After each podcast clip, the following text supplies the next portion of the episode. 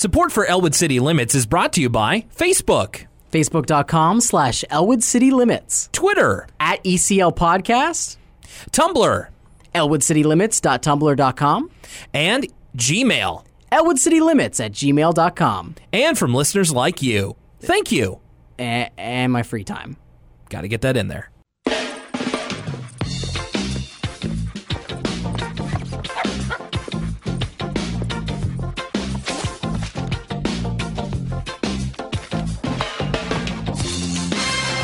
Lucas, I did something this week that you've been wanting me to do for a long time. Oh, what did you do? I finally watched Slapshot. Oh, yeah? Yeah. What did you think of Slapshot? Well, my go-to thing to say about it is that they don't make movies like that anymore. That's what I always say about Slapshot is that like whether for better or for worse, uh, that is a movie of its time. And when you watch it, I was like, I just I guess I haven't watched a lot of comedies from the '70s of that ilk uh, because I was taken aback at what's in that film. There's a lot. It's it's very very 70s, and uh, the, the, There's that one song that's in it like five times because they bought the license. Because it's all right. da-da-da-da-da. We can't sing anymore because we'll get sued. But Right. uh, Slapshot certainly wouldn't get sued because they certainly res- uh, bought the rights for that song. I can see a lot where like modern hockey comedies, which aren't many, but like one of like one of my favorite comedies of the past ten years is Goon, and I mm-hmm. can absolutely see where Goon was heavily influenced by some by Slapshot, and it was like it was fun. I, I liked it, but it it moves at its own pace, and you have to be kind of ready to meet it halfway because it is indeed A 70s movie, yeah. pretty pretty old by this point. Hello, we're pretty old at this point. We are tw- we are 29 episodes old, and neither of us are 29. It's uh, Will, Will, man, what Arthur character do you think uh, smokes the most weed? I think we've answered that on every episode that we've ever had. Yeah, but but we got to extra answer it on this episode. You, you, you sound like you've done I this think before. it's uh I think it's think it's Francine's dad, man. no. because he's so chill about everything. You know what I'm saying, Lucas, I won't have this about Oliver Frensky on this podcast. You either you, you bring you bring that stuff outside of this booth, or we're done here. The reason he smells when he comes home isn't because of the dump. It's because he's smoking that sticky, icky, icky. You know what I'm talking about? Happy 420, everybody. Um, yeah. It's the Episodic Arthur I, podcast. I certainly hope you're happy. Oh. I'm kidding. I'm kidding. Uh, yes, it is the episodic Arthur podcast, El- Elwood City Limits, and thank you for joining us. This is uh, being recorded on 420, but you won't be joining us on 420 because this will go up on 421. Happy belated. We're already behind the curve. This is Will Young, along with my, uh, uh, I guess, more experienced co-host Lucas Mancini. More experienced. Again, uh, like you may not may not have heard me the first time, but I thought you were doing a Seth Rollins impression. I well, you look at Seth Rollins. you, you, you give Seth Rollins a good look, and it's not, not that much of a stretch. Sure. Where do you think he got the blonde in his hair from, or where do you think it went? Uh, I don't know. okay. All right. Uh, you know why we're here. We're not here to talk about all that kind of adult stuff. We're here to talk about kids stuff. That's The right. children's uh, animation television show Arthur. Thank you for joining us once again. We're happy to have you here. Before we get started, I just have one uh, one quick email I want to get to here from uh, one of uh, one of our fans who has uh, certainly written us the most. is quite active with us, uh, Hunter. And Hunter had a quick thing to say. First off. Uh, he said, I can't help but draw the comparison between the characters in Arthur and the characters of the Guilty Pleasure show of the year, Riverdale. Have you been watching River- Riverdale? No, I've seen an episode here and there over my girlfriend's shoulder. Hmm. Uh, I I kind of understand what's going on. There's like a pregnant girl that's living with the rich people. That's Betty's sister. uh, yeah, and then Betty's mom threw a thing through a window at some point. she did. Uh, and then there's the girl with the red hair who's like trying to seduce Archie. Cheryl Blossom. Yeah, okay, and um, and Veronica's there too. She sure is. She's trying to become friends with that girl whose dad and her dad ruined the girl's life or something. Or no, her dad Eth- Ethel. ruined that girl's dad's life. Yes, Ethel. And Jughead's terrible. Mm, well, He's weird, Will. I don't know if you know this or not. Jughead, he's a weirdo, he he's a, says. he's a spooky kid. he's a self-proclaimed weirdo who's not like other guys. It's kind of cute though. That's why he wears that stupid hat. This is his words, not mine. That's why he wears that stupid hat. So you're paying a bit more attention than uh, you let on. well, I just told you everything I know. so So yeah, Riverdale. Uh, Hunter wanted to say that, of course, uh, he, he drew some comparisons between the characters of each show. Arthur is Archie, the main character. Sure. Buster is Jughead, the best friend. Okay. Francine is Veronica, kind at times, but vicious when she wants to be. I feel like Muffy's more of a Veronica. No, Like, because- oh, oh wait, never mind, never mind. I take it back. I take it all back. Okay, Muffy, continue. Muffy is Cheryl Blossom for Correct. obvious reasons. Yeah. And I'll go one further. I'd say Sue Ellen is the Betty of the show. Uh, I, I, and, I, and I could keep going, but uh, I don't really want to talk too much about Riverdale. You want to talk about guilty pleasures? I have so much guilt that I continue to watch, and I'm maybe, maybe kind of starting to enjoy that show. Maybe no, no, no, I'm not. No, I'm not. I don't enjoy that at all. I just. I'm, I'm, I'm in I'm in deep and I have to keep digging to get myself out. Hunter also says I also had to deal with the dreaded banning of toys. Now we were I think we might have been talking about toys banned at school. Yeah. First it was Beyblades. He says Oh, too much trading. Hunter. So for so I I just want to say here, you know, we have we have listeners of all ages here. That's why we try to keep the language, you know, friendly for let's say a PG rated audience. Uh, Hunter, first it was Beyblades. We're not talking about. Well, first off, we're not talking about D and D books. That's that would be older than us. That's true. We're not talking about uh, Power Rangers. That would be right around my age, maybe. Okay. a little- but we're not talking about Pokemon. Nope. Pokemon cards. Nope. We're talking. We're starting at Beyblade. Beyblades. My school had a school organized Beyblade tournament. They embraced the Beyblades rather than shun them. I remember the news came to my school one day and they said everybody bring your Beyblades to the gym Oh. because the local news needs to get footage of everybody playing Beyblades. I had a hmm. Beyblade arena that I. Me bought too. to school. Me too. I bought it. At, Uh, I bought a it. piece of plastic that I'm sure my parents paid way too much money for. I bought it at a street yard sale. There you go. So I got it with a bunch of Beyblades. I remember we didn't have the arena for a long time, so we played them on the ground and like scuffed them up. I had one with a metal end that did better, and then one with a plastic end that got shredded. Yeah, but I got and I even had like the um, I watched way too much of the cartoon show Beyblade. The theme song though. It's the theme song's great. Show's terrible. Like I've watched it semi recently. It's I, bad. It's I have not. I have not watched it since. I feel like I've watched Battle B-Daman more recently than I've watched Beyblade. That, that's that's a little bit uh, skewing younger than me. I didn't get into Battle B-Daman, but I had like the special Beyblade launcher, the one with like the. Uh, there was like a point in the episode because there was the. I'm so sorry I'm talking this long about this. I'd rather talk about Riverdale for longer than this. But like the normal Beyblade launcher where you kind of had to put your hand in like the upright claw grip. Yeah. And then there was the one where in the show they discovered that if you had one that you like gripped on the side like a sword handle, then you get like like 30, Leverage. 30% more leverage. And Yeah. that was how Tyson won against the Blade Breakers. Gosh, and that's you. You really actually do remember more about the Beyblade lore than I do. There was Ty- and I would have experienced it more recently than you. or, or excuse me, I said one against the Blade Breakers. They were the Blade Breakers: Tyson, Kai, Ray, and Max. and I don't remember And Kenny was the kid with the glasses. I don't remember anybody besides Kai because he was the cool but rude one. You know the um. The, most fun part of that show is seeing how stupid the gimmick Beyblades got because at one point they fought like the American team and they were all about sports because anime. So there was like a kid who like th- his his Beyblade was in a baseball and he would like hit a pop fly with it and that would give it like the Ladies and gentlemen, Will just had a wild look come over his eyes as if he was possessed by some sort of what were the creatures called they let let in the bit, Beyblades? bit beasts. He it's if he was possessed by some sort of bit beast. Driger, Draciel, Dragoon. okay, we gotta move on. Dra- Dranzer. Yeah. j- what are you talking about? Weed strains again? Are we going back to the four one? Dranzer. Yo, man, I got this Oh. Dranzer from out west, my dude. If I ever hit rock, if I ev- if I ever hit rock bottom and start dealing weed, that's going to be the name of my strains. You just thought of it. It's all going to be Beyblade because that's how sad my life's going to be. Sorry, I just again I just kept digging and then to dig myself out, I just dug up. Uh, okay, so first Beyblades. As this is all this is from Ma- the from Hunter Maddox's email. First, it was Beyblades. Too much trading.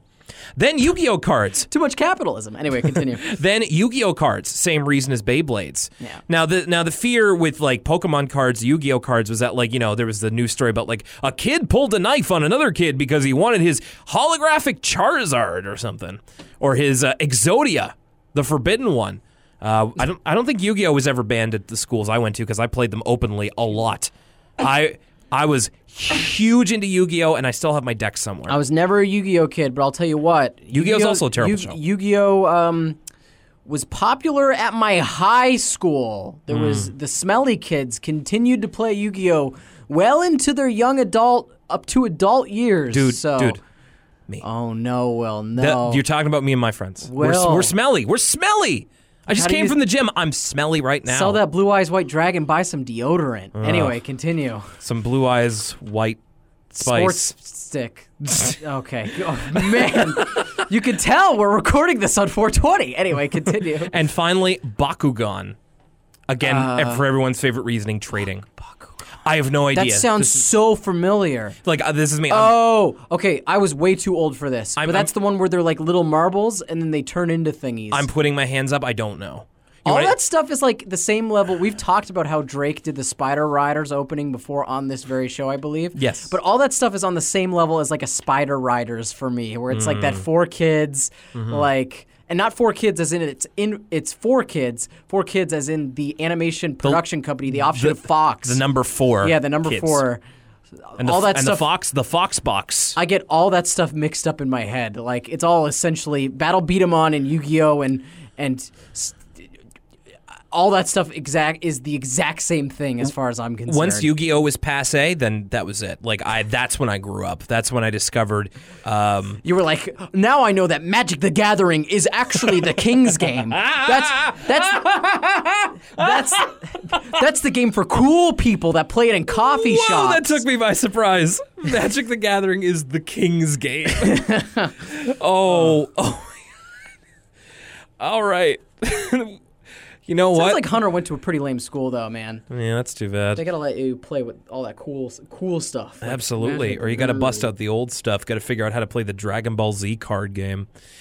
Oh, just uh, thanks, thanks, uh, Hunter. That reminded me of my childhood. of Yeah, always all- fun to take a trip down the, memory lane. The collectible card games and the animes and all that kind of cool stuff. Hopefully, you're living a good one right now. From all of that, let's get into a cartoon of mm, much greater substance, a much, a much, a much uh, more vintage year For sure. uh, of Arthur.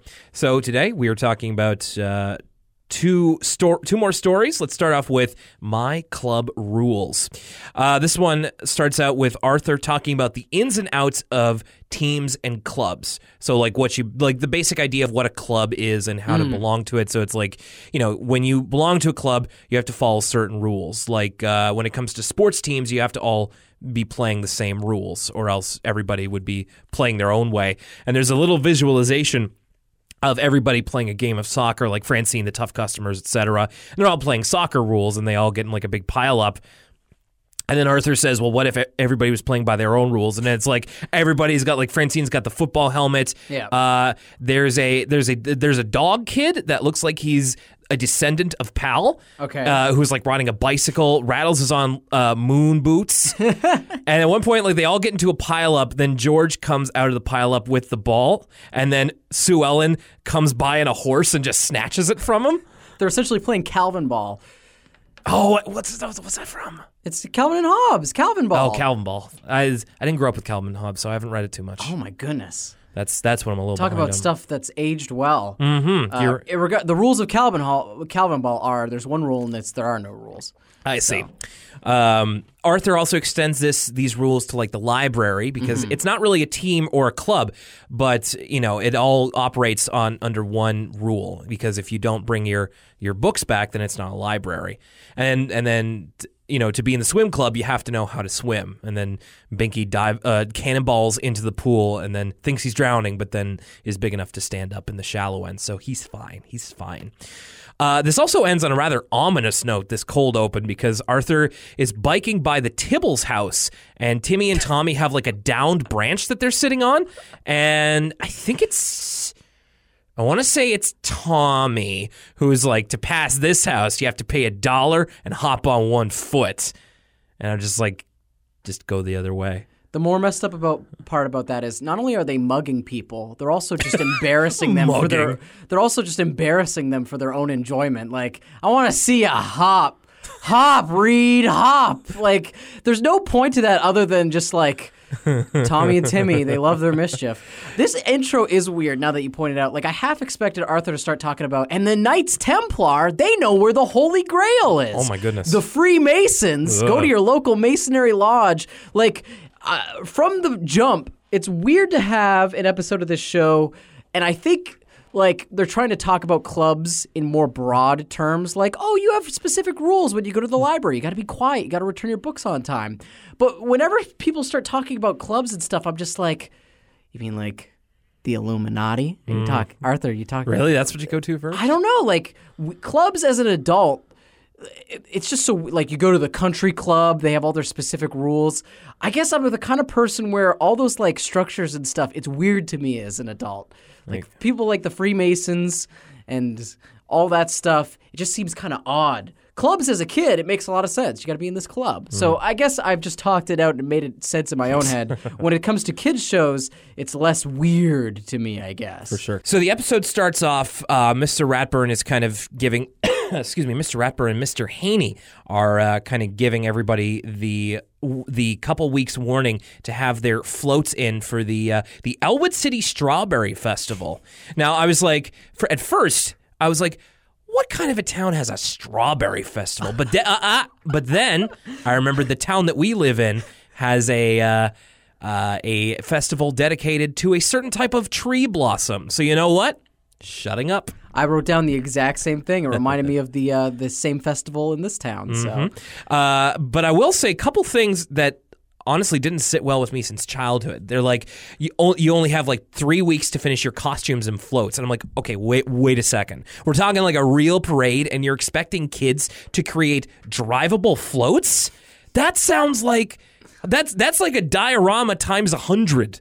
Like you're making things to scale for you. That sounds really hard. It sounds like you need like carpentry, uh, construction, glasswork. someone with a driver's license. Yeah.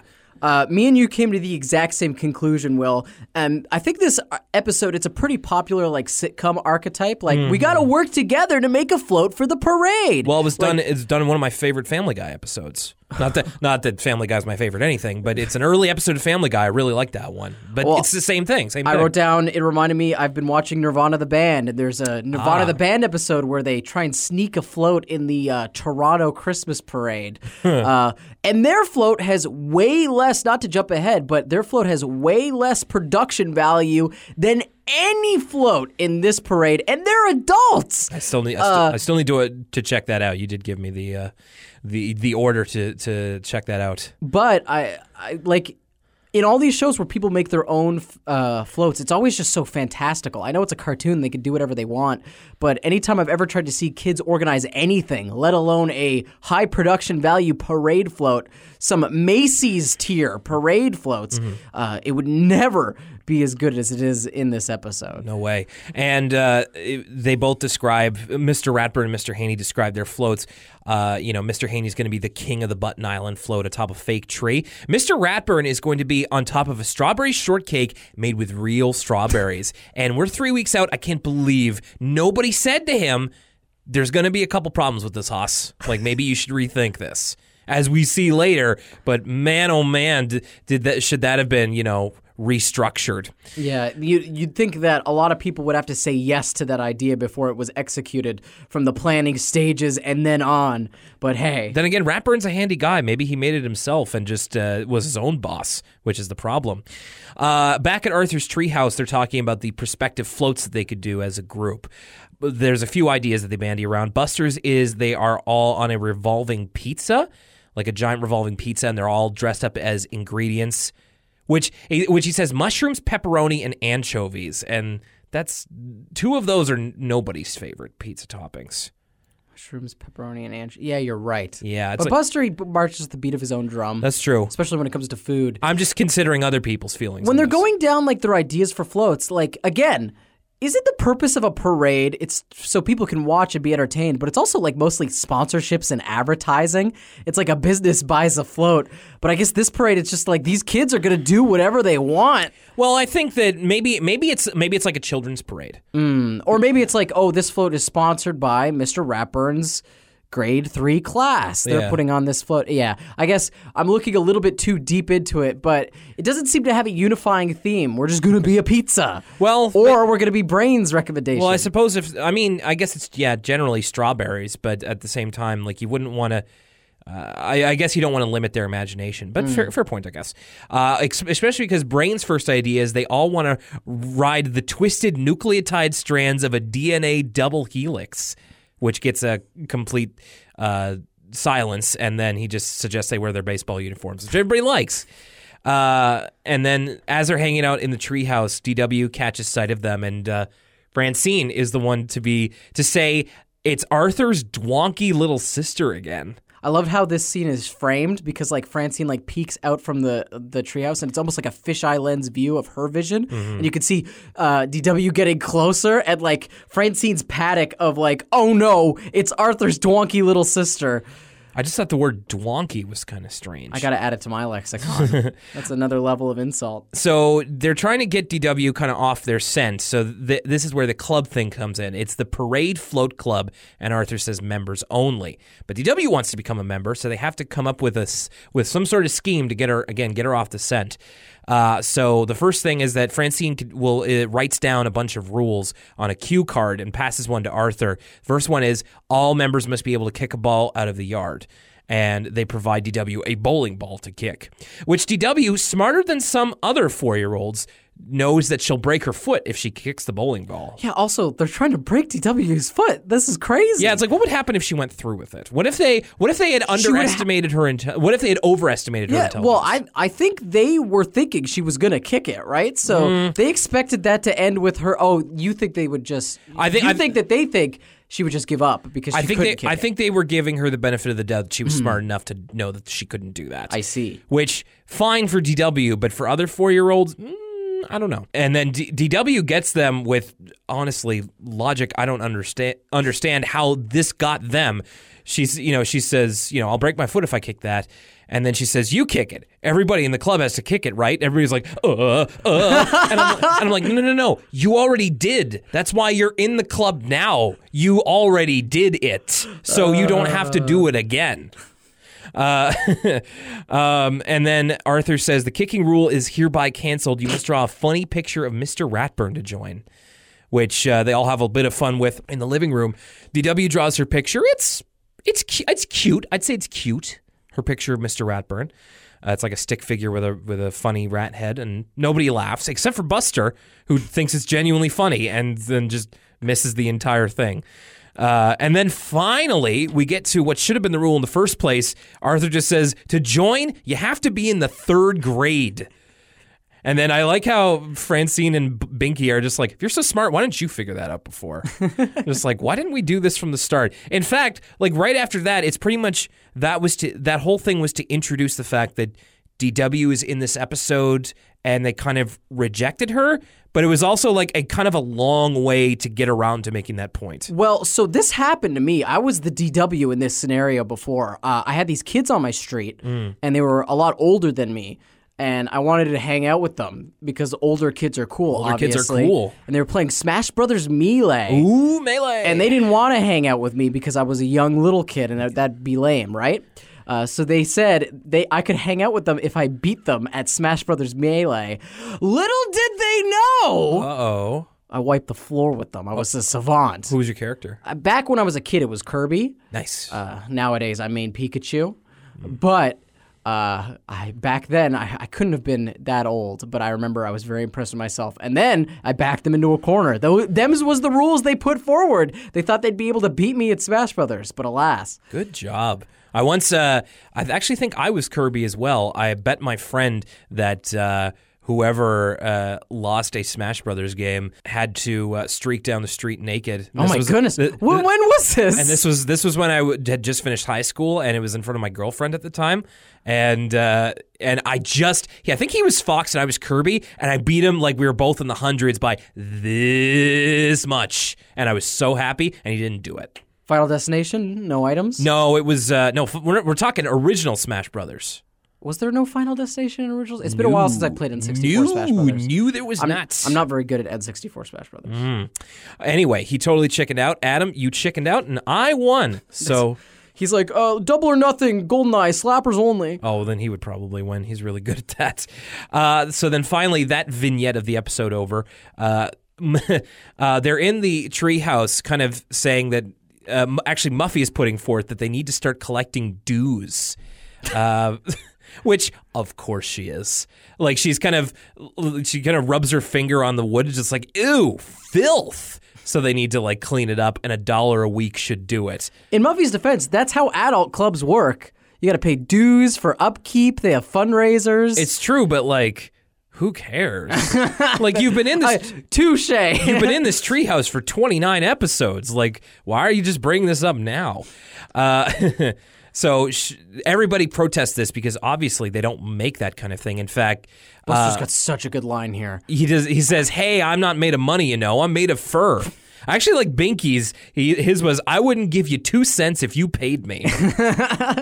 uh, and of course, Muffy offers to pay for Francine, who only has a 50 cent a week allowance, which is, you want to talk about hard times? That's hard times, Daddy. I feel like that was a reasonable allowance in the 90s. Maybe so. 50 cents in 90s money? Well, psh, that's like a. My first, my first allowance was a loonie. Did, did you have? What was I yours? never had an allowance. You never had an allowance. Never had an allowance. Wow. No. Okay. I just did. My parents were like, "Do these chores," and I said, "Okay." I uh, it went from a dollar. I, I didn't have it for a while, but I think when I was maybe seven or eight, I started to get one, and it went from a loonie. And then the last time I had allowance, I think I stopped in high school. By that point, it was up to five bucks. Oh my goodness.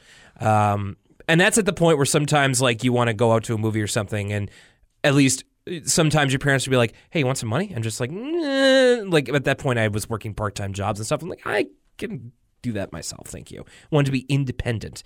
Uh, so then Muffy, uh, having been rejected soundly, says, uh, uh, "We don't need this old shack. We'll have our own clubhouse." And I just want to say here, this there is several setups in here where somebody is just like is storming out of somewhere and says something to the effect of we'll have our own clubhouse and every single time either out loud or in my brain i filled in with blackjack and hookers like obvi- so muffy said the muffy muff the line here is It's sort of like adding in bed to a fortune cookie or something. Oh, my mother does that all the time.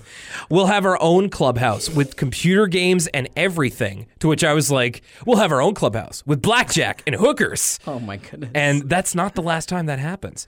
Uh, At some point, uh, Arthur uh, protests and he says, This treehouse has always been free. As if he's like a Marxist or something. Like every treehouse, from every treehouse, from their ability to a treehouse to everyone for their need. or if, or if like the, this is the kind of response I fear getting if we ever, if we ever set up a Patreon, and then we get, and we get a long longtime listeners like this podcast has always been free. Exactly. And it's like, it still is, dude.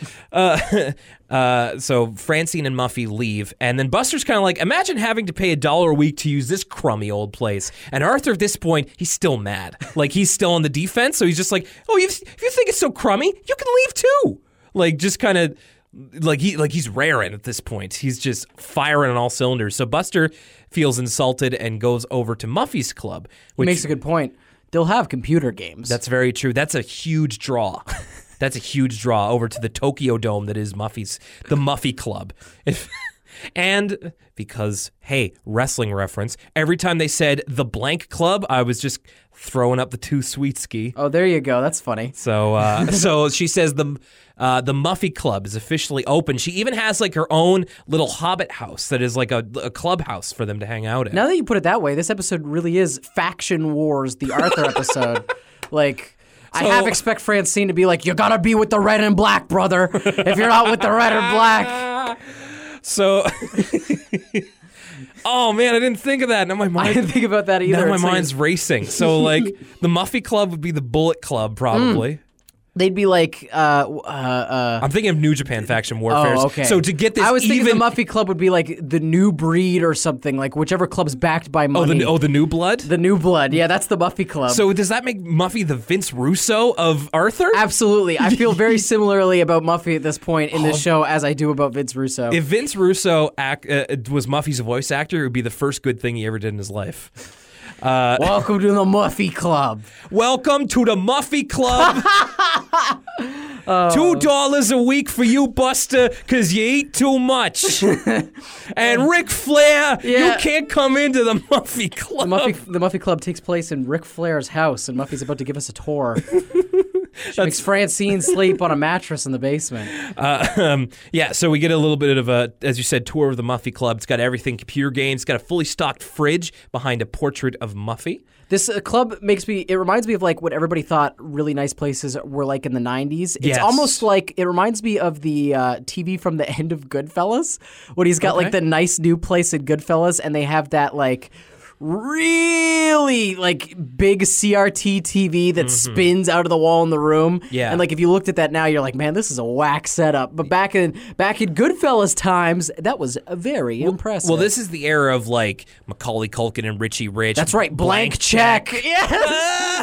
I was thinking of blank check as we were talking about this. It's always got to be like superfluous spinning in all of the devices. It's got to be fully stocked with all of the bad food that your parents don't let you eat. It's got to be controlled by a remote, and there's got to be a TV, some a CRT big screen, not wide, big screen Yeah. TV somewhere. It's like that YouTube video where that guy's like, I got snacks on snacks on snacks. And when a girl comes over, hit her with the Smirnoff Ice. Have you ever seen that where he's like, I, when he opens up his fridge, he's like, fridge full of drinks, all drinks. Is that is that uh, this is my new haircut? I don't know who this gentleman is. All I Oh. know is he has got a fridge full of drinks. It doesn't matter if you want vitamin water or what you want, he's got it. Okay.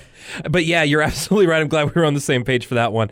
Um, so, uh, so she says dues are a dollar a week and two dollars for you, Buster. And like, I feel bad because my mind works really well with comparisons. I couldn't think of one for this. The closest I could think of, again, bring it back here, was that this is Muffy's Patreon access. So for two dollars a month, Buster Baxter can get to eat all he wants. He Buster has to access the one dollar tier because uh, he eats like a pig, which he decries as not fair, which uh, is is true. I, I don't think that's, but at the same time, you got to keep up those cost of living. So I kind of I kind of understand it, but it's also not the greatest thing in the world, especially because they're just kids. And Buster kind of storms out, and uh, then he tries to ingratiate himself back to the the treehouse gang. Oh, right before then, Muffy uh, takes out some macaroons. And I just wanted to say, I love macaroons. I used, when uh, when my mother would take me to the uh, the grocery store when I was very little and like you know riding in the cart little, uh, we would always go to the bakery section. They usually have either cookies or macaroons. So macaroons that's that, are that- super good. that's when I I haven't had a macaroon in a long time. There's a shop in uh, in town that ha- that makes them. It's called um, Scanway, and there's like a Yes. donut shop. Yeah, yeah. Uh, sometimes they have macaroons. They're very, very good. Nice. Uh, so Buster is rebuffed by everybody else because they've written up a, an official charter where the rule number one is that anyone can join except Buster Baxter, who is a dirty traitor for joining Muffy. We're getting into some really heavy language here. That's right. First rule of Fight Club: don't talk about Fight Club.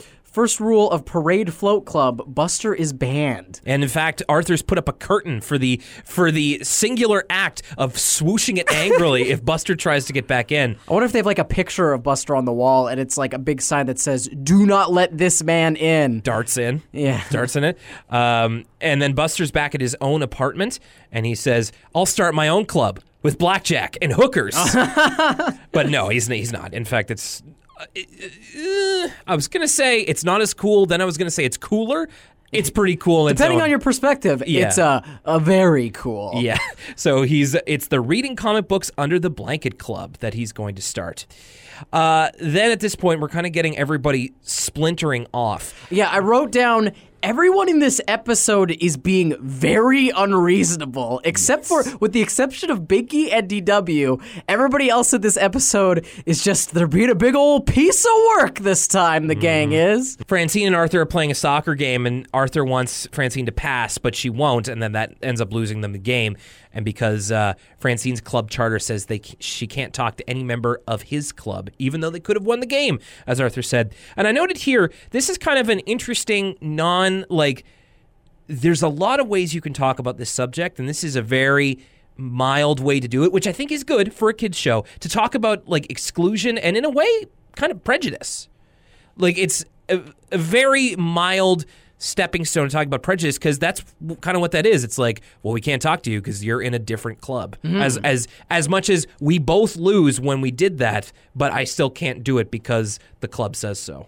I actually I think you're Luke, Al- to- Luke Gallows and Karl Anderson say so. I, I I think you're totally right. And if you take that too, it's like the final conclusion. It's like this is like the kids show version of Oz.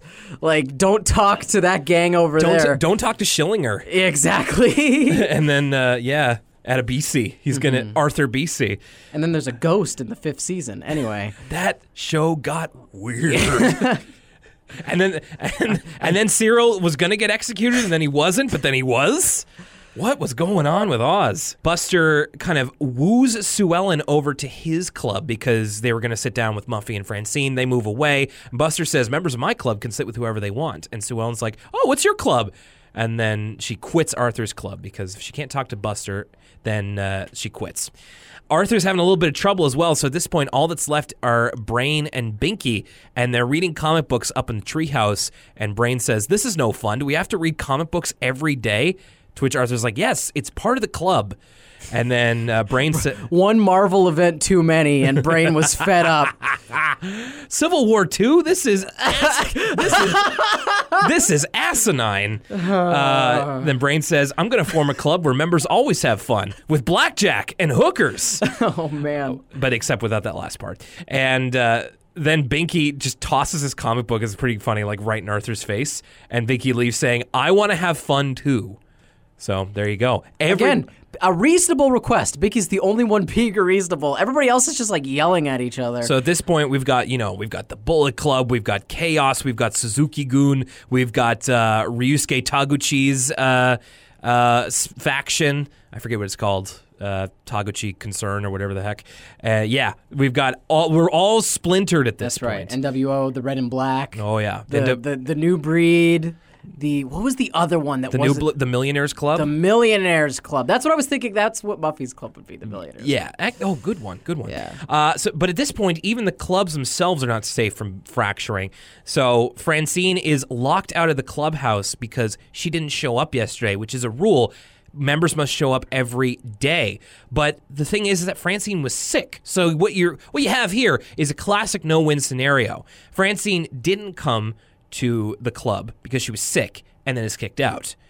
The other way is that she came to the club when she was sick and then got Muffy sick. So either way, nobody wins. Again, Muffy, very unreasonable. She Yes. bans her for life from this club. Absolutely. Uh, Buster and Sue Ellen are splintering as well because Sue Ellen rightly complains that in the Reading Comic Books Under the Blanket Club, which is, I remind you, a table on which a blanket is placed, there's no air under there. And the old food that Buster is eating stinks.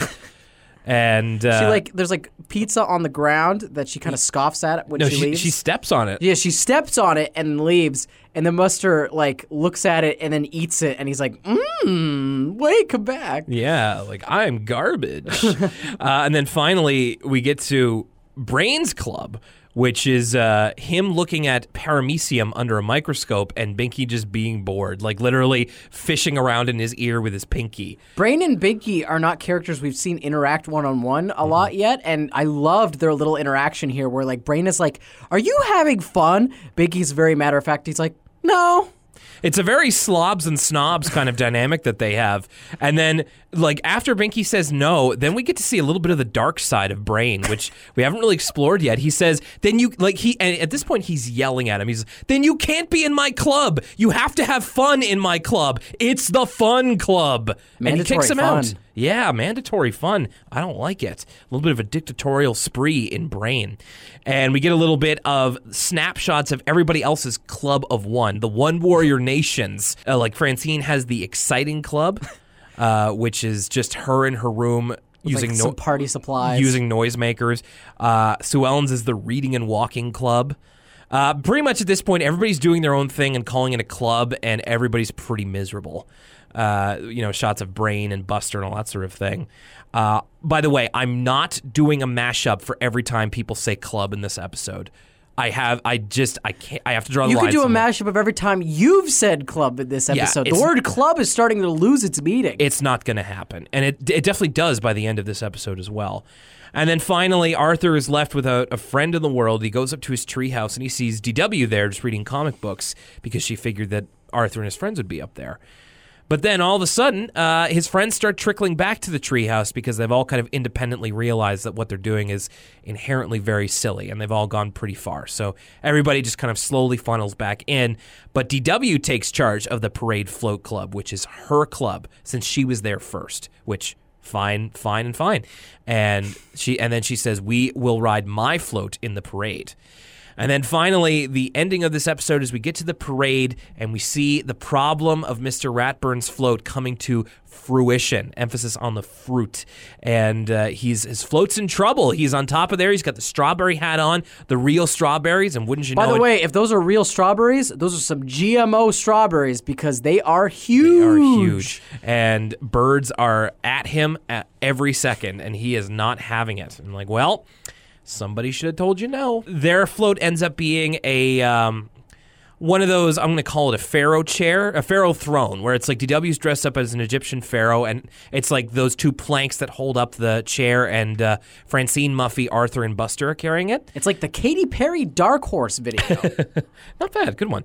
Francine and Muffy are um sing, are like singing DW's praises at the back and just like I never knew she was so smart. Yeah, she has better ideas than Arthur. Then Francine says, "I don't know why Arthur didn't let her join in the first place." And I'm like, "Y- "You, you said that. Y- You, Jacques, little bit of- Jacques." A little bit of dramatic irony there, but I like the touch. and then, and then Arthur's just grumbling under his breath to end the episodes. exactly, he's sort of being the audience surrogate in that moment. And now a word from us kids.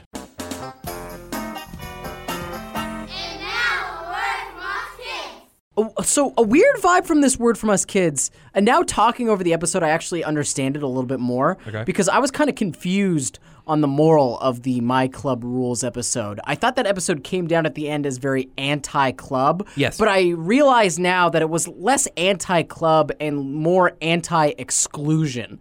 So I was weirded out because this word from us kids is a bunch of kids talking about all their clubs. Oh, this is the animal club, and you have to make up an animal for yourself. Now I realize the it wasn't again it wasn't necessarily anti-club it was anti-exclusatory rules. So the kids are just being like oh we have clubs together and we're friends. We're nice to each other. I think the best way to uh, take it is that, uh, as you said, it's anti-exclusion, and which is kind of the the the bad side of clubs and membership is that it can be. I think that was like clubs at its worst, and now a word from us kids this time around is like clubs when they can be at their best because these two clubs are all very inclusive. They're all about like a very uh, broad theme. They want they want people Yeah. to, to join them. So the it's animal club the friendship club at first, I thought this said the anime club, and I was like, Oh, "Ugh." yikes. You got to be like, get that kid out of that school.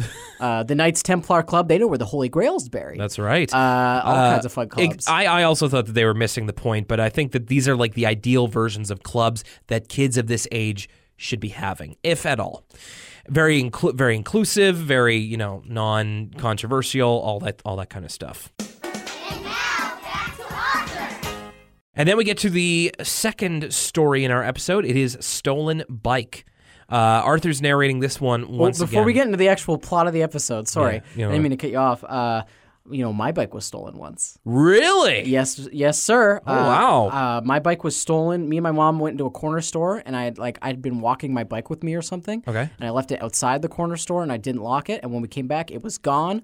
Um, and there was like some teenagers hanging around, Oh, and my mom paid that teenager eighty bucks to tell her where the bike was, and then we got the bike back. Oh my goodness! Now the teenager didn't demand 80 bucks, but I think uh, I, again, I was very young when this was going on, so I don't think I fully grasped the situation, but uh, my mom seemed to have an inkling that these ruffians would know where the bike was if she paid them, so she offered up the financial reward and eventually the bike was recovered. Wow, that is harsh, man. that stinks. Hey, I was just happy I got my bike back. Sure. I just I feel bad for your mom in that situation. Stolen bike. I thankfully could never ride a bike. So never, never had that problem. It's like that meme with that guy. It's like pointing to your head. Yeah, can't- can't, you get your can't- bike stolen if you don't know how to ride one. exactly. Uh, so Arthur's narrating this one again, and it's all about you know Francine's great and all that kind of stuff.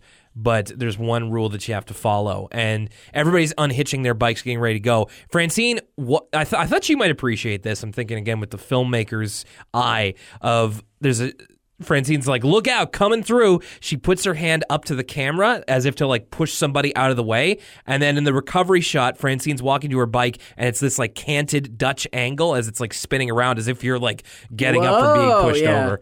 So she seemingly like hurricaned through everybody to get to her bike, which is the lesson. Do not get between her and her bike. She's had this green bike since preschool and she has grown out of it as we find out. But we do get a little snapshot of the young lives of our some of our main characters. So it's Arthur, Brain, and Buster.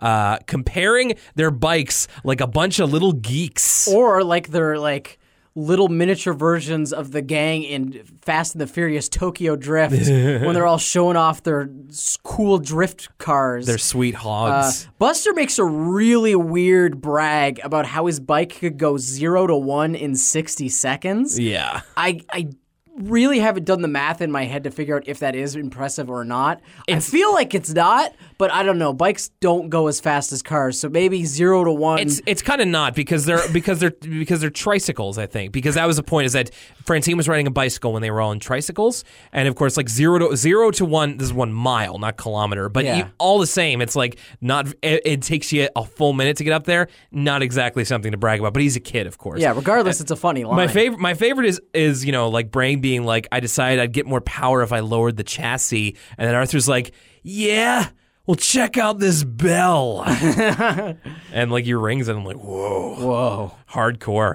Uh, and then Francine leaves them in the dust. So the episode starts with the Frenskys at dinner.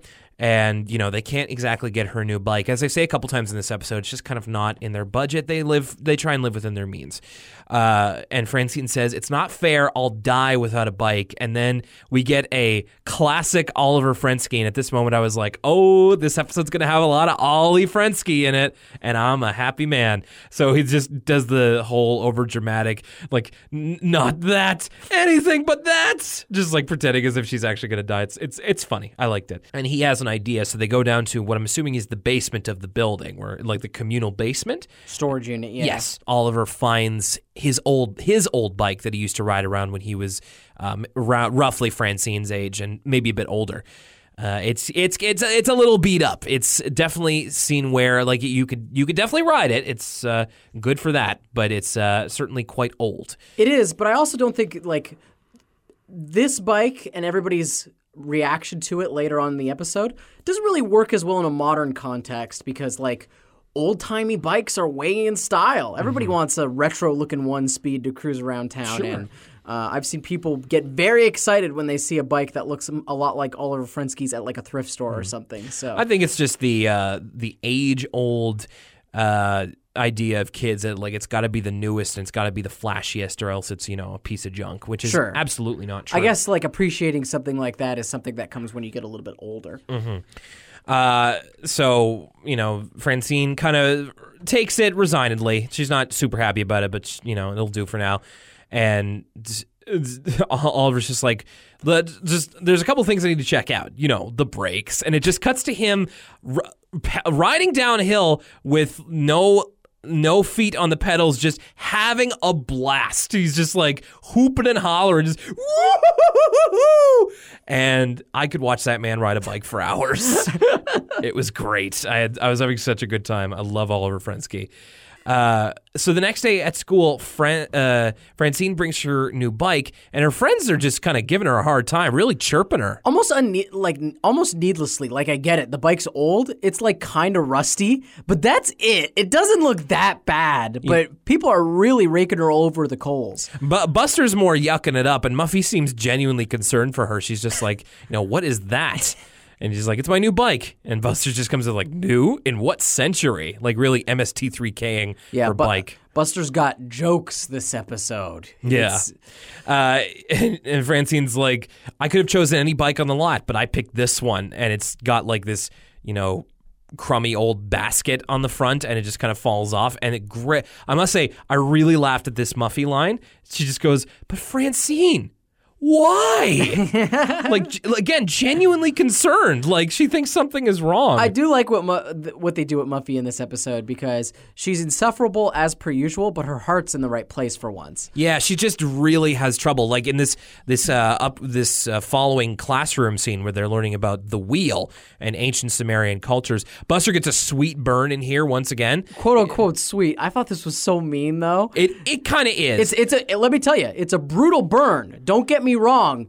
The f- the flames are real. you know what? I didn't I didn't mean sweet. I meant sick. Yes, sick indeed, but sick in both senses of the word. You know what I mean? It just seems that from what we've seen in the first season, Buster, his comedic senses are so honed that he can't resist a joke, even if it's to the detriment of his own friendship. Yeah, this was like This goes back to episode one territory when he put the glasses on his face, even though Arthur is his best friend. Yeah. Like he just can't resist it. He needs to say something. That's what I said. He's got jokes, and when he's got jokes, no one's gonna stop him. Buster would absolutely be a too soon artist on Twitter. Um, he would uh, he'd be at like every Comedy Central roast.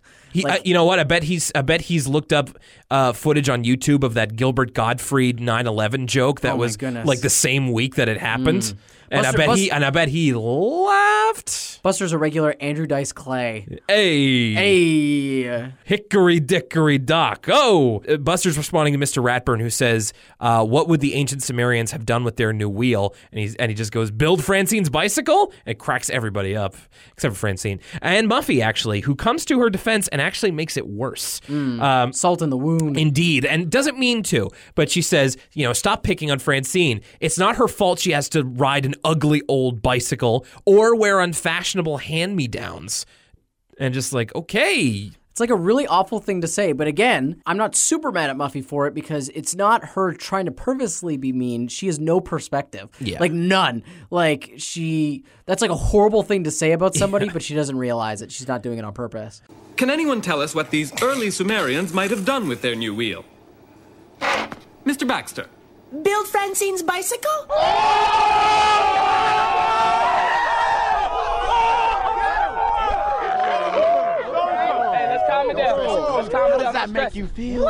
Uh, so then Francine decides she's had enough of all this ribbing. She's going to ditch the bike, uh, at least for the time. She doesn't mean to ditch it forever. She just puts it behind a tree and like a bush or whatever, and we'll just come back for it later when her friends aren't around. Do you know what this reminded me of? Yeah. Uh, the Canadian picture book, The Hockey Sweater. Yeah. If you don't, for those who don't know, in the plot of the hockey sweater, there's this kid who's a huge Montreal Canadiens Oh, it's fan. a classic Canadian folktale. and he uh, orders in a catalog a uh, Montreal Canadiens jersey so he could play hockey with his friends. Except the Toronto Maple Leafs one gets sent instead. and, he, and he's and he's French, so he needs a Montreal a a Maurice Richard jacket. yeah, there's nothing worse than wearing a Toronto, being the only kid with a Toronto Maple Leafs jersey. All the other kids make fun of him. He he becomes a menace. He eventually prays for moths to come and eat the sweater so it will go away. And so this sort of trying to get rid of something that was gifted to you. Uh, this is that's what it reminded me of. Good comparison, and of course uh, that was that was the same sort of thing of you know the kid's mother in that story. They they they were they Like, were they couldn't afford another sweater. Right, she had to save and save in the Eaton's catalog Mm-hmm. in order to get that uh, that sweater, and uh, and the Frenskys can't afford a new bike, so they had to get her a hand me down one. Very, very good. Uh, I I love that story. Francine ditches her bike. She comes back. Everybody's kind of asking where it was, and she's just like, "I'd just rather walk." I noticed here a lot of the facial animations in this episode are really good. Mm. The characters are very expressive in this episode, and I really enjoyed looking at it. Uh, and it was here that I kind of made made that or made that connection. Uh, at this point, so her friends ride away, and then I think it's like maybe the next day, or maybe just a couple of hours later, like she goes back to the bushes for her bike, and then the garbage truck is taking it away, and before she can get to it, it is trashed. So she is without a bike, and uh, and, and of course at that point, Buster and Arthur are just like, "Hey, Francine, want to do like stuff on your bike? Want to use your bike? Hey, where's your bike? Bike, bike, bike, bike, bike, bike." And then Francine has to lie and say that it was stolen because she doesn't have a good excuse for where it went. And but at this point, she's really not. She doesn't. She doesn't want to commit to the lie, but she has to. Like I've said a couple times this episode, she's like dug herself a hole, and then to try and get her out, she's she'll dig her way out, No, dig up, stupid. So uh, she's continually adding to the lie, but she's trying to also deflect from it, trying to make it not a big deal so everybody forgets about it. But her friends are very incensed. They take it all the way to Mr. Haney. But I actually like that about this because I was getting really frustrated with the likes of Buster and Muffy early on in this episode just because they're being so cruel. Like the idea of these friends like making fun of someone because, you know, they're of a lower in This isn't I'm sure Buster and Muffy aren't aware of this, but us as a viewer can tell that Francine's family doesn't have as much money as Muffy's or Buster's. Yeah. And so it's so cruel to see them sort of make fun of her, or in Muffy's case, uh, berate her for this. And so I actually really liked that it was almost redemptive how when Francine's bike goes missing, they're so concerned. Yeah. Like it is number one on their list of like, okay, we need to make a game plan right now. Almost as if someone meant, went missing. They're like, we need search teams. We need to get to the bottom of this. Uh, so I actually really liked that because it won me over a little bit after how mean they were being early on in the episode. I guess uh, I guess with me, I've kind of seen that in both media and real life, where it's like kids will make fun of other kids for you know being poor. Like that's something that you don't see a whole lot of, but I've definitely you know seen kids before that are, they're just kind of you know outcast a little bit because like oh their family's poor and it was like th- there's no good reason for that but just kid kids are mean and will do that uh, eh, but it did it was a bit of cold water to see it coming from you know characters you're supposed to like Exactly. so I can understand where you're going from. And yes, I do try and uh, um, kind of go back on that a little bit. So Francine's lie that she ends up digging herself into is that she was hurrying home on her bike to do her chores when all of a sudden she is accosted by these scary garbage people who are operating what appears to be a giant happy meal toy. It's a it's a dumpster with a claw arm coming out of the of the the thing, the back of it.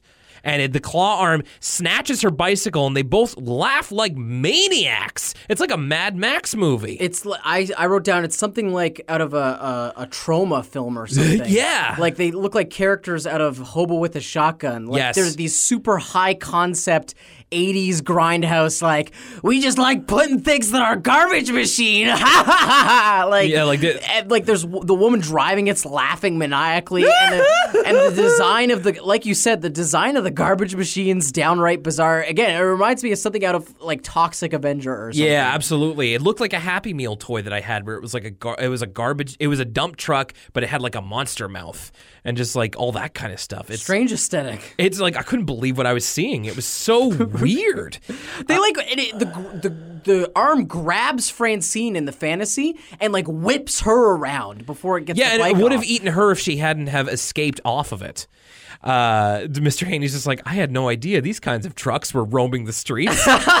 Classic Mr. Haney. Uh, but of course, uh, her friends kind of smell something fishy. And a couple of really, like, really genuinely good Buster lines. Some of the hardest laughs that I've had in the season so far. Um, you know, oh, Arthur says, "Do you think there was something fishy about Francine's story?" And he says, "Yeah." Does she expect us to believe that she was hurrying home to do her chores? How dumb does she think we are? And Muffy's just like, I think he meant that the bike eating truck was fishy, Buster. Uh, and then Buster's conclusion is that the reason she lied is because the person who took the bike is somebody we all know. And then this is the line that absolutely killed. Like I had to pa- I had to pause the episode and I was in a coughing fit because so he's come to the conclusion that somebody they know has stolen the bike. Logical. And then the line is, and now the question is, which one of us knows how to drive a bike eating truck? Also logical. It's so good, and it, the delivery is great. It's so funny. Elementary. Yeah. Uh, so at this point, Francine is kind of feeling low about you know telling the lie. At this point, she is. Uh, oh, uh, you know, I missed. I kind of missed a vignette here of uh, her and Oliver kind of talking about the bike. She's not so crazy about it, and he had to, you know, kind of reiterate, "We don't have the money to buy you a new bike." So the, He's actually paying a phone bill while they're having this conversation. no, different conversation. Oh, This okay. is early. Right. This is early in the episode. Uh, you know, they can't buy a new bike. In the meantime, the old one is going to have to do her just fine.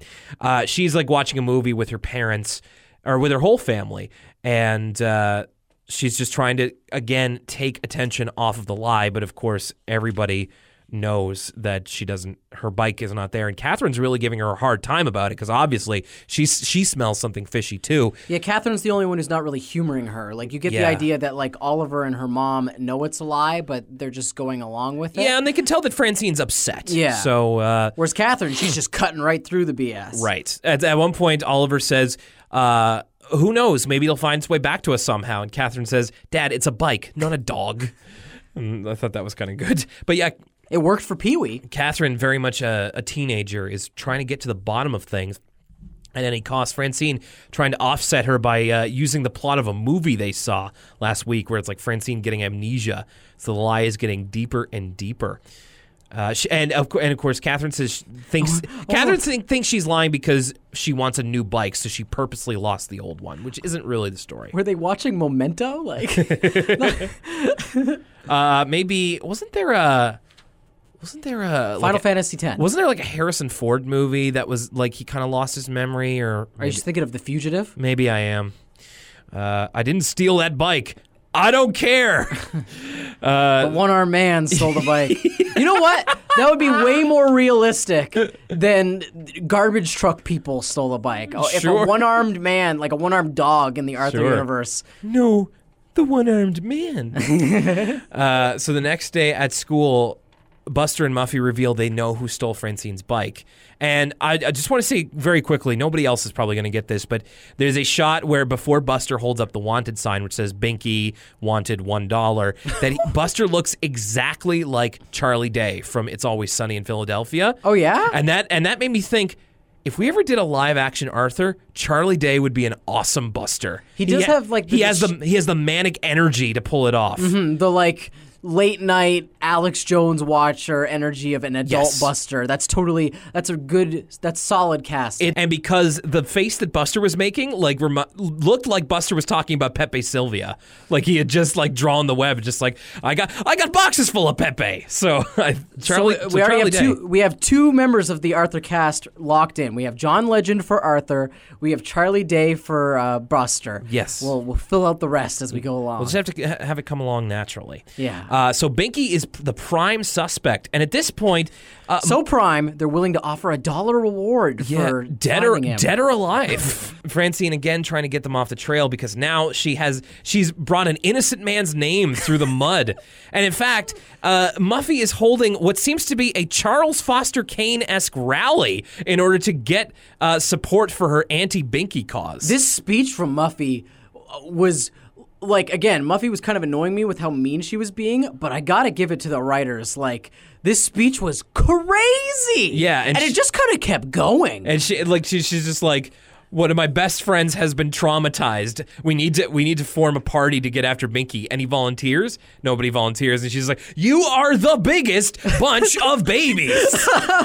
Her enunciation was so on the nose. It was awesome. And also, uh, speaking of how many times we brought up the NWO in this episode, Arthur kind of doing the the Scott Hall point to the side when he's trying to signal her that Binky is coming. Yeah, we have that classic sitcom bit of like, uh, the person you're talking Turn- about's turn right around, behind turn you. around. But here's the other twist about it. I actually thought this spoke to Muffy's character. Usually, when that happens Yes. in sitcoms, people turn around and they're like, uh, and they go back on what they were saying. Muffy plants her feet and she says, Binky, like, you were the one that stole the bike and I ain't moving. Right. We get to the shot of Binky where he's like lumbering up and he's like shaking the ground with every step, and everybody's terrified. Not Muffy. And then she she kind of like like her eyes widen a little bit, and then she just goes, "What do you want?" Mm-hmm. And then they kind of go back and forth a little bit, and then Binky kind of backs down a little bit because he's all coming on all tough and just like, "You saying I stole Francine's bike? Yeah, well, I didn't do it." And then everybody kind of starts to gang up on him, but then Francine comes in to say that she stole her bike and that Binky is completely innocent. And Muffy with the with the bit of an overreaction. Great, now everyone hates me thanks to you. And then Francie just rolls her eyes as if she was, again, the audience surrogate. She just rolls her eyes like, oh, there's Muffy going on again. This is this is probably my favorite Muffy moment so far. I thought it was just so. Oh, I agree. so- Totally. So surreal that it actually kind of worked. It's the most I've been into Muffy in this show thus far. she she crossed the line of being uh, annoying to like totally entertaining. Right, or at least understandable where she's coming from. At this point, Francine, we cut over to the dump where Oliver Frensky is, and man, he looks down. Like he's just kind of You could say he's down in the dumps. Oh, yeah, I could. I'm just mad I didn't think of it first. uh, so Francine joins him there, and he found the bike. And at, at one point, he's and he tries to kind of cover up for her, of just like, yeah, the robber must have stashed it in the truck uh, and uh, ma- and ran away. And Francine's like, Dad, nobody stole it. It was me. And he's just like, I know. Uh, but and I gotta say, Dad goals Oliver Frensky here. So he's obviously like when we join him, he's very upset. He's like thinking to himself, like of how Francine mainly lied to him, which is the. Uh, I thought at first that it was gonna be like, oh, you didn't like my bike. Why didn't you say so? But it was like, no, you you lied about it. and I don't like that. But he does even say like, Francine says everybody was making fun of me and. Uh, I you know just didn't want to have that bike anymore. He says, "Well, I understand. I understand how you felt, but you still shouldn't have lied about it." But then eventually they make up, and Francine says that they could probably fix it, paint it up a little bit, and make it good, make as good as new, maybe even better. And then he just immediately is like, "Well, what are we waiting for?" Just like, "Oh, we taught her a lesson, and he forgave her." What a dad! What a dad! I love that Oliver Frensky. Oliver Frensky is apparently would do really well on the old Discovery Channel show Junk Wars because he's like always able to like completely restore things from the dump. Uh, and then our final scene of the episode is the Frensky family outside of Westboro Apartments, as it's uh, named. The sign says Westboro Apartments. So it's to show off Francine's new bicycle. Mrs. Frensky is impressed. Catherine is not. And uh, Oliver offers Francine to take the first ride, but no, she graciously turns it over to him. Uh, he didn't want to deprive her of the moment she'd been waiting for.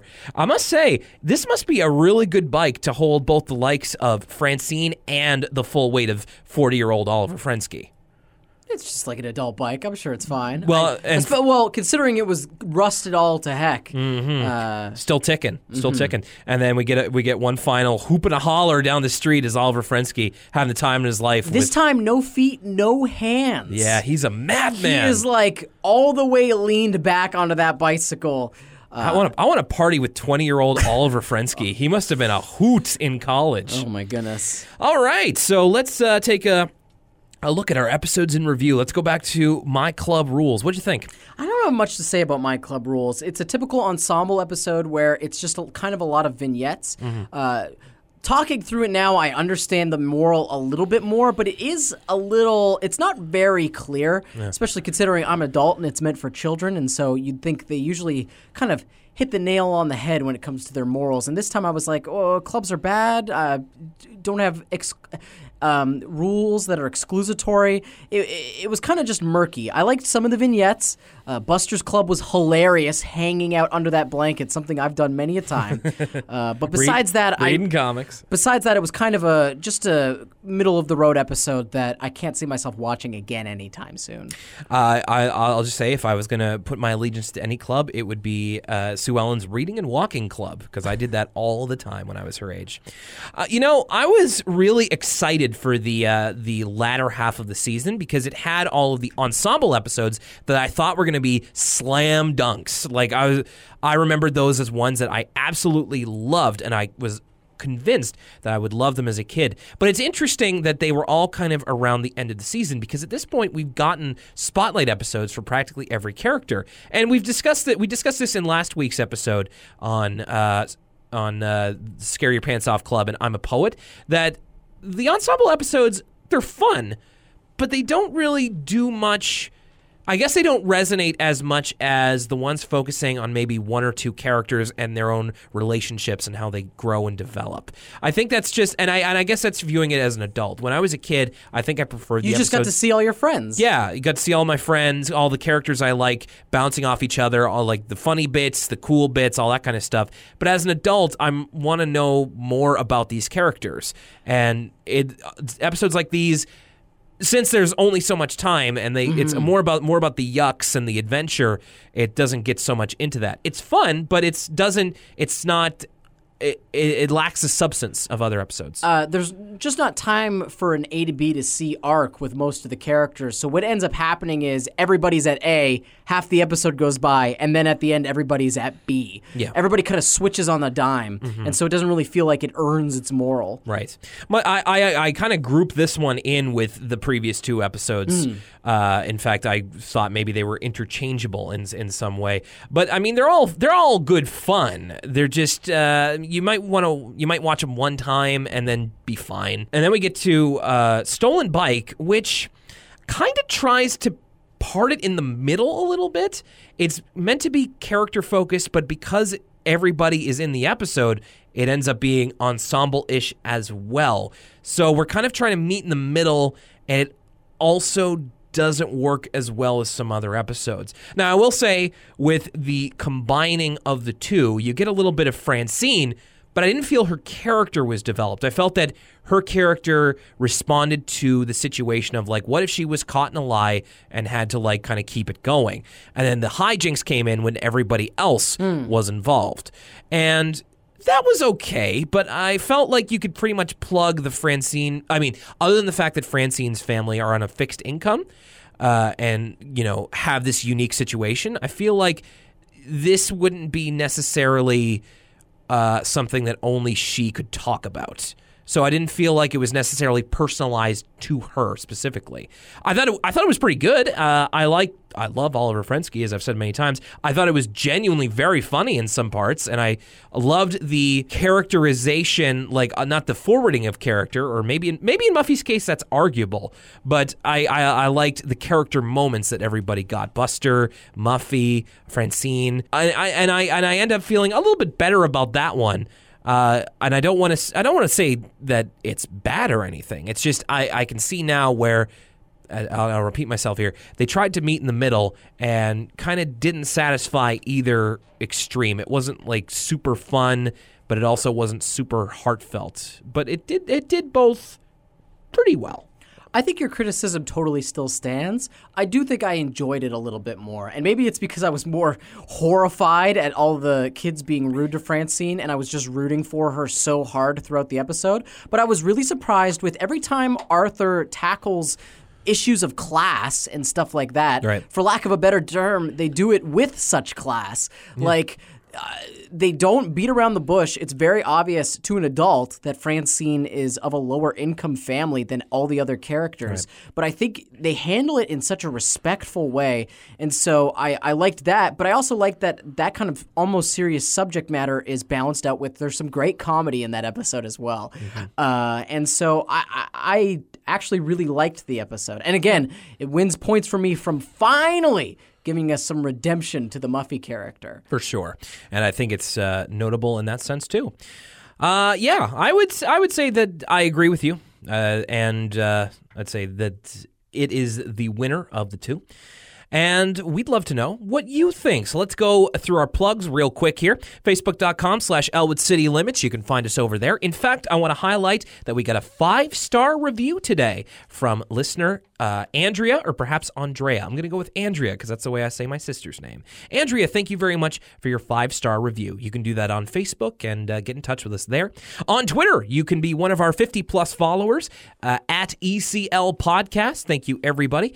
Uh, especially uh, Corbin and Jack. Thank you for liking our stuff. Appreciate it, guys, and everybody else. We really, I love, I love getting to interact with people on there. I also love interacting with people on ElwoodCityLimits.tumblr.com. Lots of great reblogs happening there. Ask us a question in our Ask box or uh, chat us up, whatever you'd like to do. If you'd like to send in an email, uh, something a bit more long form, or maybe just something for our eyes only, ElwoodCityLimits at gmail.com feel free to email away. And finally, you can find listen to us one of two ways. SoundCloud.com slash Elwood City Limits, or you can find us on iTunes, or excuse me, via Apple Podcasts. As I've been told, is the proper nomenclature. As I got an email today from Apple. Apple Podcasts. You can find us on your Apple Podcasts app. And uh, if you find us there, Feel free to subscribe and rate and review us. As a matter of fact, Five stars. That's right. The name might have changed, but their algorithm hasn't. That's right. Keep giving us those ratings. It's the best way to help out the podcast besides word of mouth is to rate us on the Apple Podcasts service. as somebody uh, did just this week on Monday, uh, the user Before You Fall uh, sent us a five star review titled "Well Done." is Before that you, on the uh, Canadian one? yes, it is. Okay. Before you fall, thank you very much, and thank you everybody who has reviewed us and rated us so far. If you've done so on your own country's uh, uh, iTunes page, please let us know, and we will take a look at it and uh, provide a screenshot if you can. That'll make it a bit easier. Uh, finally, before we get into the next episode, I just want to say something personal. I just had a really bad week this week. Like it started out real, real bad, and I was having a a real rough time of it all. Things are getting a bit better, and I want to say this has been one of the highlights of my week. It always is getting to discuss Arthur, but it wouldn't be nearly the highlight that it is if we didn't have great people like you listening and interacting. So if you if you haven't done that yet, interact with us on any of social media or through email or anything like that. I encourage you to do so, and if you are, please continue to do so. I really appreciate it. I know Lucas really appreciates it as well. Lucas, I don't mean to speak for you, man. No, no, I agree. I agree 110%. Uh, I, I am surprised every time we get a response, and it's a good kind of surprise. It makes me very happy to have interaction, and I'm glad that people enjoy this show uh, as much as I enjoy it. So, and it's you know i have to remind myself that like you know this would be a podcast i would listen to which i which i guess is a good compliment for myself but it's the kind of thing where like i can't believe that i made this i can't believe that you know me just a random 20 something from canada along with my uh, not so random 20 something uh, friend that we made this podcast and that people listen to it and you like us so you know Thank you. Really, really thank you. Okay, so next week, next week it's the end of Arthur season one. season finale, baby. Season finale. We're going out big. It's going to be Arthur's first sleepover and Arthur's New Year's Eve. Oh, man. What a fitting finale. I end of the year, end of the season. I actually love that. I didn't know that that was the last in the production because no spoilers for the episode, but it ends in a very nice end of the season way. You just, it just and it airs usually out of order, so I didn't know it was the end of the season when I was young. My name's Will Young. Thanks a lot for hanging out with us today. Lucas, what's up? Who wants to waste time learning how to swim? Bombs away! For Lucas Mancini, well, you know my name. Thanks a lot for joining us, and we'll see you next time. And of course, E ECL for life.